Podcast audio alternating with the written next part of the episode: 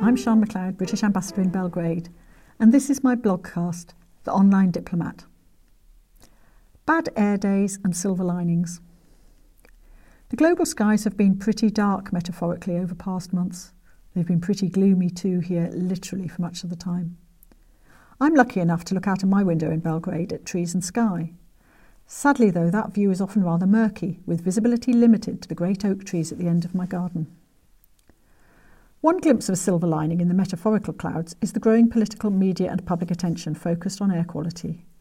We are all more aware than ever of changing pollution levels as we follow near real time data on our mobile phones, and thanks to scientific research, we better understand the consequences for our health. Serbia is not alone in facing challenges with air pollution. Many modern cities around the world are tackling similar problems. Not so long ago, London was infamous for its smog, a lethal mix of air pollution and fog that hung over the city like a deathly blanket. London smog was responsible for thousands of deaths each year. From the mid 1950s on, though, Clean Air Acts started helping Londoners breathe more easily. Air quality in present day London is far from perfect, but is a great improvement upon even 20 or 30 years, years ago.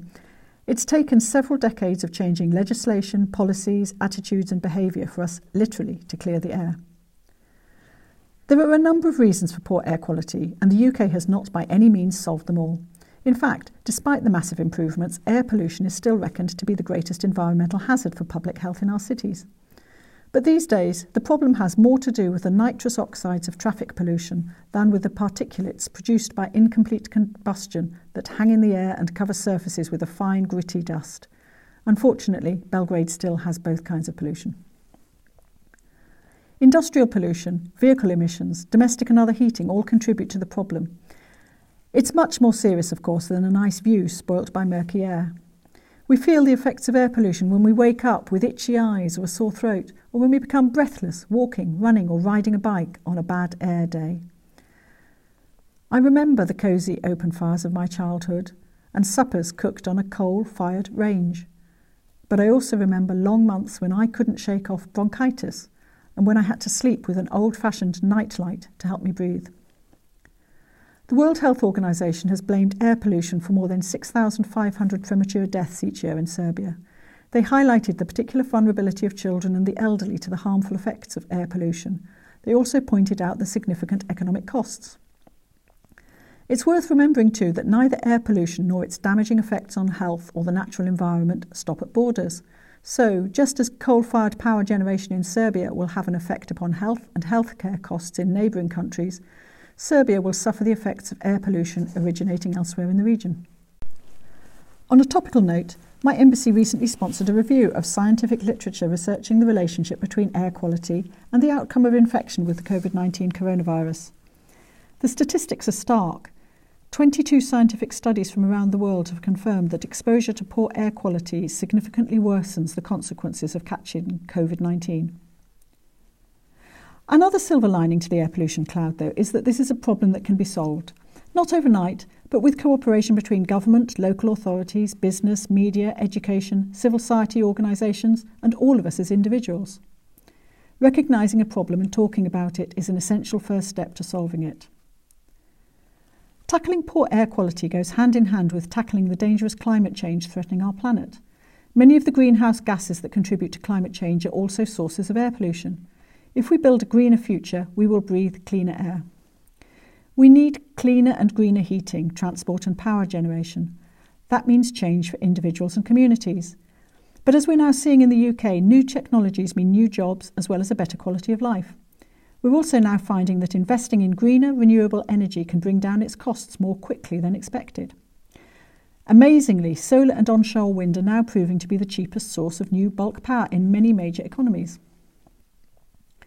British Prime Minister Boris Johnson has just announced a 10 point plan for a green industrial revolution that promises greener energy, greener transport, greener finance, and a quarter of a million new jobs.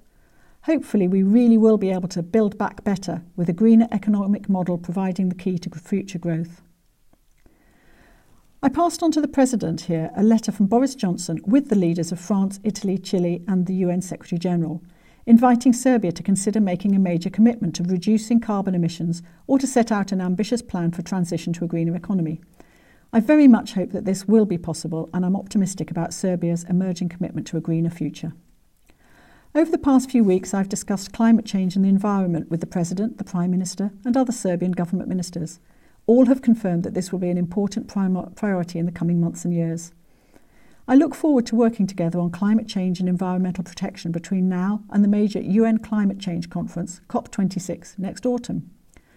The meeting will take place in Glasgow, a city close to my heart, but hardly recognisable now from the soot blackened streets I used to visit as a child. Governments alone cannot solve the titanic environmental problems facing the world. Business, local authorities, universities, schools, civil society organisations, media, and all of us as ordinary individuals have a vital part to play. It's good that newspapers here are campaigning for cleaner air.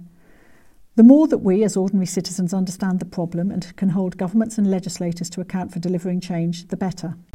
As a diplomat, my job is to be, well, diplomatic. It's generally more effective to keep frank discussions and advice to your host government behind closed doors, and I usually try to do that.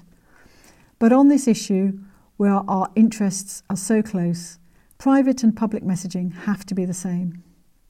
There is increasing awareness of the problems with air quality here in Serbia, but there's a long way to go to solve them. Tackling climate change and protecting our environment are among the most important tasks we face. Cleaning up the air we breathe will be a good start. The UK doesn't have all the answers, of course, but we have been working for longer on finding them. The UK and like minded international partners will be speaking up and working with governments and civil society to help make sure that, in years to come, people across the Western Balkans can breathe more easily.